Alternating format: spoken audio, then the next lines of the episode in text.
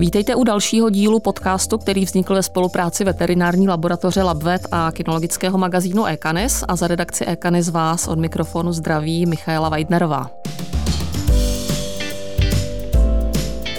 A dnešním tématem bude kryptorchismus a o tomto si budu povídat s, opět s mluvčí ČMKU a vlastně dámou, která má celou řadu kinologických zkušeností a není to nikdo jiný než paní Vladimíra Tichá. Dobrý den. Dobrý den.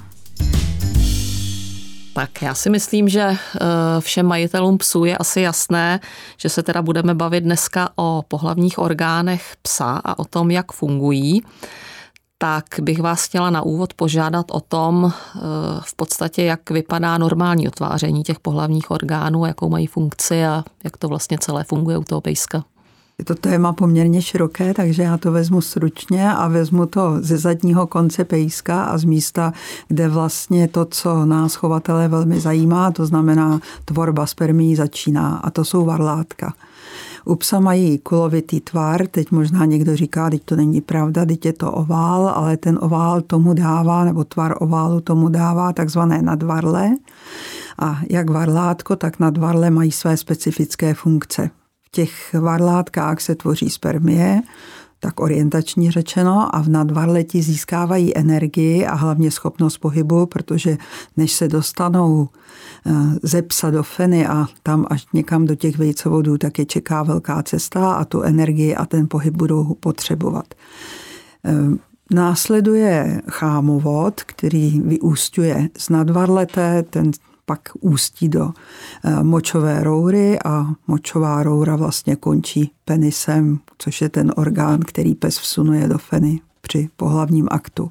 Samozřejmě, že eh, v součástí pohlavních orgánů psa je ještě celá řada různých žláz, mm, která, kde se produkují eh, věci, které usnadňují spermím životu. Takže mm, Mohli bychom o tom mluvit dlouhou dobu, ale takhle asi stručně. Eh, Varlata jsou umístěna v šorku a protože potřebují mm, ke svém k vývoji spermí je třeba určitá teplota, tak nemohou být uložena v dutině tělní, v bříšku, protože tam je teplota okolo 38 stupňů a spermie by tam nedokázaly dozrát tak, jak potřebují. Proto eh, se díváme my chovatele na to, jestli opravdu ta varlata jsou tam, kde mají být a většina standardů jednotlivých plemen říká, že pes musí mít dvě normálně sestouplá a v šourku pevně uložená varlátka. Existuje eh, celá řada problémů okolo toho a existují, myslím si, hlavně proto, že když je budoucí samec ještě embryem nebo plodem v děloze matky, tak má ta varlátka uložená v dotině břišní a k jejich sestupu do šourku dochází až po jeho narození a ten sestup odborná literatura praví, že je ukončen mezi 8. až 10. týdnem. Z praxe vím, že jsou psy, u kterých ta varlata se stoupí později, ale v těch 8 týdnech, když deštěně do světa, už by tam ta varlátka v tom šourku měla být.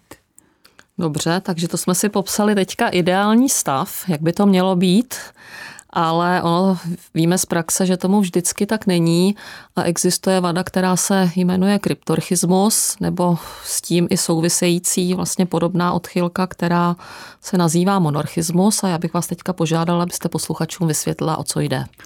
Je ještě třetí termín a ten kryptorchismus, to znamená, že jedno nebo obě varlata nesestoupí plně do šourku. Ona jsou vyvinutá, ale zůstávají buď v dutině břišní, anebo v tříselném kanálu. Většinou se jedná o jedno varle, ale může se jednat i o varlata obě. Monorchismus, to znamená, že se vyvine jenom jedno varle, to druhé zůstává nevyvinuté a ten třetí pojem, pojem je anarchismus, anarchismus pardon, a ten znamená, že se nevyvine vůbec žádné žádné varle. Takže je možné, že ten pes ta varlata vůbec nemá? Je to, literatura to popisuje a já si hlavně myslím, že běžný člověk nepozná rozdíl mezi monarchismem a kryptorchismem, protože vy nevíte, jestli to varle je skryté v dutině břišní, anebo jestli se vůbec nevyvinulo. To by odhádlo až potom detailnější třeba sonografické vyšetření. A dá se třeba nějak specifikovat, jak tato vada vzniká? Nebo ví se to vůbec? Jako eh, dá Fyziologicky, se... myslím. Fyzio moc se toho, moc se toho neví. A ale to, co se ví, je, že se jedná o dědičnou vadu. Mm-hmm. Většinou o dědičnou vadu. No, na to já se určitě také ještě zeptám potom později. A vy jste teda zmínila, že eh, v ideálním případě ta varlátka se stupují teda, nebo by měla už být eh, se stoupla mezi tím sedmým nebo šestým až osmým týdnem, kde to štěňátko odchází uh, jakoby z domova k novým majitelům, ale samozřejmě ne vždycky tomu tak je. A může se třeba stát, že ta varlátka nějakým způsobem jakoby cestují, že třeba v době toho odběru to tam jsou, pak nebo tak jako třeba vlastně, že tam je třeba u řady plemence provádí, já nevím, kontrola vrhu, takže třeba to varlátko je hmatný, ale občas třeba v tom šourku je, pak zase se vrátí zpátky, nebo naopak ta varlátka jsou teda se stoupla časem jako někam zmizí? Nebo? Tak ono to nefunguje tak, že by si člověk představil, že to varle se stoupí, zapadne do toho šourku a už tam zůstává trvale sedět. Jo, v, tom, v té době toho sestupu e, se může na chvilinku zatáhnout zpátky a pak tam teprve zase se pevně usadí. Co je veliký problém je to, že jedna věc je sestup varlete tříselným kanálem a druhá věc je to, kdy se ten tříselný kanál uzavře. Ono se může stát, že to varlátko je sestouplé, pak se zatáhne, tříselný kalát se uzavře a varle už nemůže sestoupit dál. A třetí taková nepříjemná možnost je, že ve hře je i semený provazec, a různé ty závěsné vazy, na kterých to varle vlastně visí. A ono se může stát, že právě tady ty závěsné vazy nerostou a vy si koupíte štěně, to varle tam normálně je, vy ho sama nahmatáte, veterinář ho nahmatá, nebo obě dvě varla tam jsou normálně, to, se to nahmatá, ale pejsek roste, semený provazec neroste a varle se jakoby zatáhne zpátky do dutiny břišní. A pak jsou ještě popisovány mm, případy, kdy ten pes třeba někde nešťastně skočí, uhodí se do bříška, uhodí se tady do té citlivé oblasti, to varlátko se zatáhne a mm, následkem vlastně úrazu není plně sestouplé do šourku. Sama jsem na výstavě zažila u některých menších plemen, třeba u Yorkshireu, že když kontroluji varlata, tak na ně sahám ze zadu, ale snažím se to varle jakoby nahmátnout, to bude vypadat, že se protiřečí, takže ruku směřuji mezi pánevními končinami psa, ale prsty dávám tak, abych měla prst před tím varlatem, protože se, nebo před těmi varlaty, protože se stane, že ten pejsek to trošinku zatáhne. Jako třeba A, z nervozity? Jako třeba z nervozity, ale už tohle to považuji za dost nepříjemnou vadu. Obtížně se to prokazuje třeba na té výstavě, uh-huh. ale považuji to za dost nepříjemnou vadu a myslím si, že je to uh, věc, nad kterou by měl majitel toho psa přemýšlet a toho pejska nezařazovat do chovu. A pak je hodně zajímavé to, že jsou plemena, která mají ta varlata k bříšku úplně přisedlá, to je třeba basenji, a nebo naopak jsou plemena, kde jim ta, to jsou taková ta lymfatičtější plemena, no, jako kde jim ta varlata jakoby visí. A když teda uh, budu mít štěňátko, které v těch osmi týdnech ta varlátka se stoupla nemá jako vůbec, je třeba šance, že vlastně do se stoupí ještě později, nebo jestli jste se třeba v praxi setkala, v jakém třeba nejvyšším věku se tohle to může ještě stát? No, je to živý organismus, takže stát se může lecos a hm, nikdy bych si nedovolila něco Dneska už si nedovolím něco striktně tvrdit. Stalo se mi, že mi přivedl kamarád ukázat špice, trpasličího špice. Tomu pejskovi bylo čtyři a půl měsíce. Já jsem tam ta varlátka nenašla. On přišel kvůli tomu, že ani jejich veterinář je nenašel. Jak jsem říká, to máš teda smůlu, to jsi koupil psa a není to celý, celý chlap. A on přišel za dva měsíce a varlata pevně seděla v šourku, jo, takže může se stát jako opravdu lecos. Ale myslím si, že když chovatel prodává štěně v osmi, v devíti týdnech a to štěně ta, ta varlata nemá, takže by to měl avizovat jako vadu. Mm-hmm. A předpokládám, že teda asi i snížit cenu, že jo? protože to je, jak jste zmínila, vlastně vyřazující vada. Je to vyřazující Nevím, jestli u většiny, ale snad u všech plemen. Eh, tady u nás určitě u všech. Vím, že ve Velké Británii někdy chovají i na kryptorchidech, to znamená na pse psech, kteří mají jedno varle, protože ten pejsek je normálně plodný, i to jedno varle dokáže prostě mm, oplodnit fenu. A vím i o případech, kdy ten pes neměl sestouplé ani jedno varle a přesto, co se říká, co ty spermie potřebují k vývoji, tak stejně fenu oplodnil. Že lidi si říkali, ha, máme psa, nemá sestouplá varla, ať si užívá a pak se divili, kolik mají doma štěňat. Jo. Ale určitě je to schovu vyřazující vada, protože mm, množit eh, psy, kteří mají omezenou reprodukční schopnost, asi není úplně to nejlepší. To je špatné. A ono to není jenom o omezené reprodukční schopnosti, ono samozřejmě to tomu pejskovi může přinášet řadu problémů, že se doporučuje kastrace, ano, Můžete. veterináři doporučují, aby to nesestouplé varle se odstranilo, protože ono mývá nepříjemnou vlohu pro bujení, říká se tomu, nebo nazývá se to seminom a dokáže to varlátko, které, já nevím, u malého plemene má třeba centimetr délku, tak tam najednou máte pěticentimetrový útvar. Takže když se přijde na to, že ten pejsek nemá jedno nebo obě varlata sestouplá, tak se doporučuje provést operaci, většinou okolo takových 8-9 eh, měsíců věku toho psa. Záleží na tom veterináři, aby to posoudil a řekl, kdy se to má udělat. Někdo potom doporučuje, aby se odebralo jenom to nesestouplé varle. Hodně veterinářů doporučuje, aby se pes úplně vykastroval. Já se sama s tou absolutní kastrací moc nesouhlasím a přiznávám se k tomu veřejně, že já moc nesouhlasím ani s kastrací fen, pokud k tomu nejsou zdravotní důvody protože ten psí organismus je trošinku jako hodinky a když se z toho něco vezme, tak to chybí a mohou být různé problémy. Pak přijdou lidé a diví se, že se fena počurává většího plemene a přijdou lidé a diví se, že pes, který má odstraněná obě varla, to, že má třeba kožní problémy nebo něco takového. A vy už jste to tady zmínila, že vlastně e, pes s touhletou vadou, že v podstatě má teda normální pohlavní put, normálně ho zajímají ano. háravé feny ano. a prostě fena po něm prostě může Pokud bez má problému. to jedno varle, je tam 90% šance, že zabřezne a pokud ta varlata jsou úplně nesestouplá, tak ve výjimečných případech se může stát, že zabřezne. A podívejme se teda ještě třeba na dědičnost toho problému, protože vy už jste o tom také hovořila eh, o krajově. Eh, samozřejmě je jasné, že ten konkrétní jedinec je teda jakoby vyřazený, vyřazený z chovu. Eh, jakým způsobem se tehle ten jakoby problém v podstatě dědí nebo jak třeba přistoupit k rodičům vlastně takového, takového štěněte? Uvádí se, že je to klasická recesivní dědičnost, přičemž vlohu ten postižený pejsek musí dostat od otce i od matky. To znamená, že pes, který má obě varlata, může mít vlohu, protože jedno nebo obě varlata nesestoupí.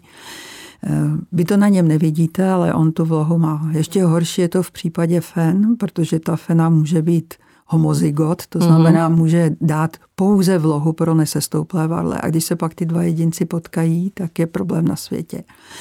Ehm, já si myslím, že Samozřejmě by se nemělo chovat na psech, kteří mají, nemají jedno nebo obě dvě varlata, to je čirý nesmysl. Ale pokud se teda po mojí feně nebo po mém psovi něco takového objeví, tak si nemyslím, že je stoprocentně nutné je vyřadit z chovu, protože jestli začneme vyřazovat z chovu všechny nosiče všech, všech možných nepříjemností, tak za chvilku nebudeme mít nad čem chovat. Nakonec i nový chovatelský řád FCI říká, že pokud se jedná o přenašeče, takže by se měly vyřazovat pouze v tom případě, že se jedná o závažnou letální věc, to znamená o něco, co toho potomstvo ohrožuje vlastně na životě. Takže já kdybych měla fenu, po které se objevil kryptorchit ve vrhu, tak bych určitě neopakovala spojení a vyhnula bych se s ní eh, příbuzenské plemenitbě a vyhnula bych se s ní spojení se, mm, s jedincem příbuzným s tím psem, s kterým toho kryptorchida dala. A to tež bych udělala i v případě psa. A je třeba, je třeba nějakým způsobem jakoby důležitý nebo rozdílný, pokud třeba v tom vrhu se objeví třeba jenom jeden kryptorchit, nebo pokud jsou tam čtyři, se tam narodí třeba pět psů a čtyři no, prostě eh, pak mají si, tuto vadu. Pak si myslím, že asi bych hledala hodně chybu v té feně, protože ona pravděpodobně není schopná dát nic jiného, nežli vlohu pro toho, pro toho kryptorchida. Tak znamená, že když byste si vzala klasický jaksi Mendelův vzorec dědičnosti, tak byste zjistila, že ta pravděpodobnost je asi postavená právě tady na tomhle tom. Je to na zvážení, jestli tu fenu nechat v chovu nebo nenechat, ale znova se vracím k tomu, kolik máme chovného materiálu. Ale když by se mi to po té feně stalo opakovaně, tak bych ji z toho chovu vyřadila. Stává se třeba, že v jednom vrhu se objeví jak teda kryptorchit, tak třeba i monorchit, protože to je vlastně ten gen nebo ta vloha je já si myslím, eh, Mám pravdu? Nevím, nevím o tom. Eh, pravděpodobně se jedná o trošinku jinou vlohu, protože něco jiného je narušení proces sestoupení varleté a něco jiného je to, když se to varle nevyvine úplně. Ale já si hlavně myslím, že na tohle to my většinou vůbec nepřijdeme, protože mm-hmm. ne každý, kdo má psa s jedním varlátkem nebo bez varlátka, nechá toho psa sonograficky vyšetřit, aby se vědělo, jestli to varle nesestouplo, nebo jestli tam vůbec není. Mm-hmm. A my už jsme tady zmiňovali vlastně uplatnění rodičů takového vrhu, kde se teda tato vada e, objevila. A co třeba vlastně v uvozovkách zdraví sourozenci takového jedince. To je asi podobný případ, ne? Je to podobný případ jako u těch rodičů, protože tam lze předpokládat, že e, budou přenašeči ale ehm, většinou se to, hm, hrozně těžko se to prokazuje a většinou se to třeba chovatelský klub nedozví mm-hmm. a těžko bude ten chovatelský klub dělat nějaké opatření, aby prostě vyloučil schovu celý vrch. Takže je to o tom, mm-hmm. jestli ten chovatel v sobě má um, tolik síly, aby nabyvatelům svých štěňat řekl, že tenhle ten problém se u některého ze sourozenců ukázal a že by v tomto případě měli být opatrní.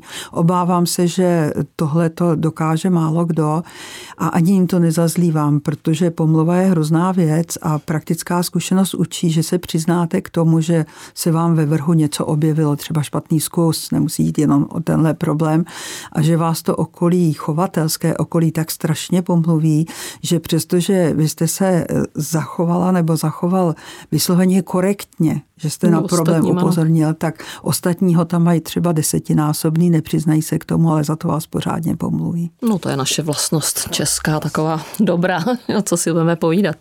Ale genetické vyšetření, jako je tomu u jiných onemocnění, na to to asi neexistuje. Zatím ne. Svého času Zemědělská univerzita v Praze chtěli na tom dělat nějaký výzkum, ale pokud vím, tak to nikam nepokročilo a já se snažím teda sledovat, mm, co nabízejí genetické laboratoře a nechci říct, že vím všechno, ale nevím o tom, že by některé z těch známějších vyšetření na kryptorchismus dělali.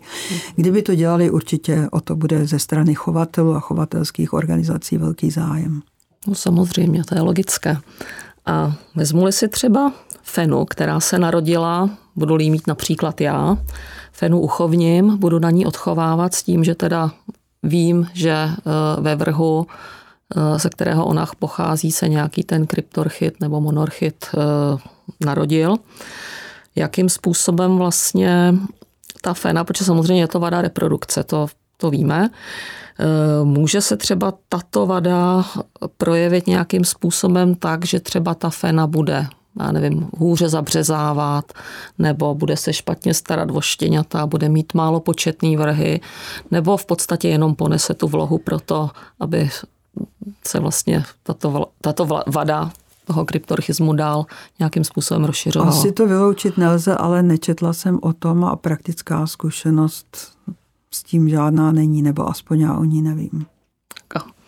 Já jsem si tady na vás připravila ještě jednu choulostivou otázku, abych vás taky trošku potrápila, aby jsme to neměli takový úplně fádní, ten rozhovor. Eh, samozřejmě je to pochopitelně o etice eh, chovatelů i majitelů, ale eh, asi není úplně ojedinělý případ, že prostě pořídím si psa, bude mít teda tuto vadu a já se rozhodnu, že teda zvítězí moje vlastní ambice nad zdravým rozumem a budu mu prostě chtít nechat operovat umělé varle.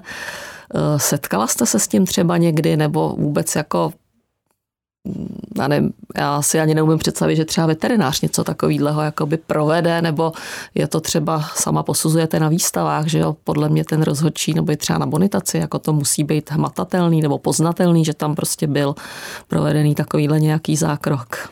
Já si myslím, že eh, záleží na tom, jak ten implantát vypadá, jaký má tvár a jakou má konzistenci, jestli má člověk vůbec šanci to poznat.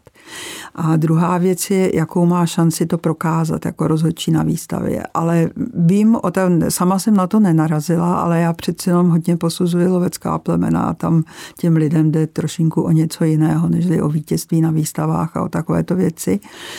Takže eh, nenarazila jsem na to, ale vím, že kolegové na to narazili. Sama to velmi odsuzuji, protože teď budu lehce mm, vulgární možná, ale chápu, že mm, homo sapiens, je-li postižen touto vadou, může mít třeba psychické problémy pes ale určitě psychické problémy, protože má jenom jedno varlátko, nemá.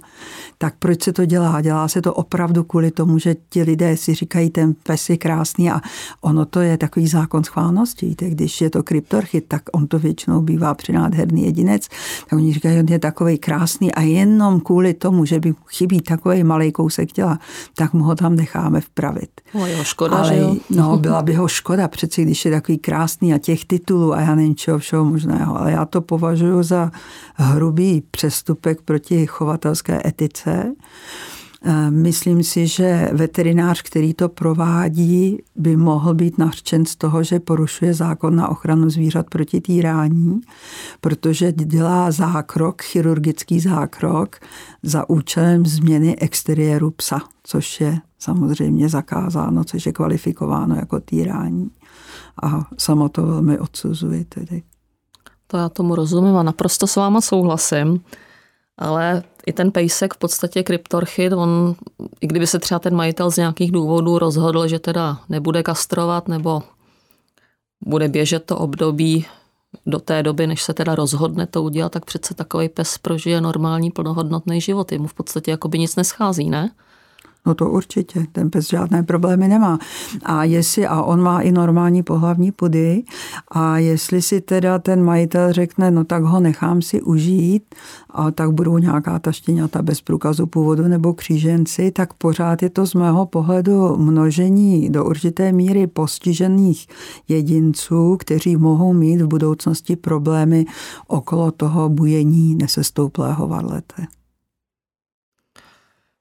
To souhlasím, to nelze jinak, jinak než nesouhlasit a já myslím, že jsme vlastně probrali, co se této problematiky týče, téměř všechno. Nevím, jestli vás ještě něco napadá, ale určitě byste chtěla vzkázat majitelům psům nebo i chovatelům na závěr nějaké mm, takové prostě nebo doporučení vlastně z vaší strany, co by třeba bylo fajn, nebo jak prostě přistupovat eh, k této problematice jestli vás můžu požádat nějakým způsobem, abychom to uzavřeli, to naše dnešní moc hezké povídání a jistě zajímavé. Víte, já jak stárnu, tak se mi trošinku mění pohled na chov psů jako takový a čím dál tím víc pro mě nabývá na významu vztah člověka a psa. A já si myslím, že ten vztah člověka a psa by neměl být postaven na výstavních úspěších a na množství nakrytých fen. A myslím si, že i pejsek s jedním varlátkem nebo úplně bez varlátku může dělat svému majiteli 15 let příjemný život. Takže se přimlouvám, aby pokud si někdo se to stane a člověk si koupí pejska, kterou prostě tu jednu kuličku nebo obě kuličky nemá, tak aby ho nezatracoval, ale co se týká chovatelů, tak bych si hodně přála, aby této problematice věnovali pozornost a aby pro ně byla důležitější, nežli to, jestli pes má třeba správně nasazené ucho, anebo jestli správně nese proutek, ocásek, protože eh, ten kryptorchismus, monorchismus, eh, to má co dočinění se zdravým zvířete a tomu bychom měli věnovat asi prvotřídní pozornost. Já vám moc krát děkuju. Úplně s váma souhlasím a věřím, že to doporučení vaše určitě padne u majitelů psů na úrodnou půdu. Takže já moc děkuju a ještě jednou a nashledanou zase příště. Nashledanou.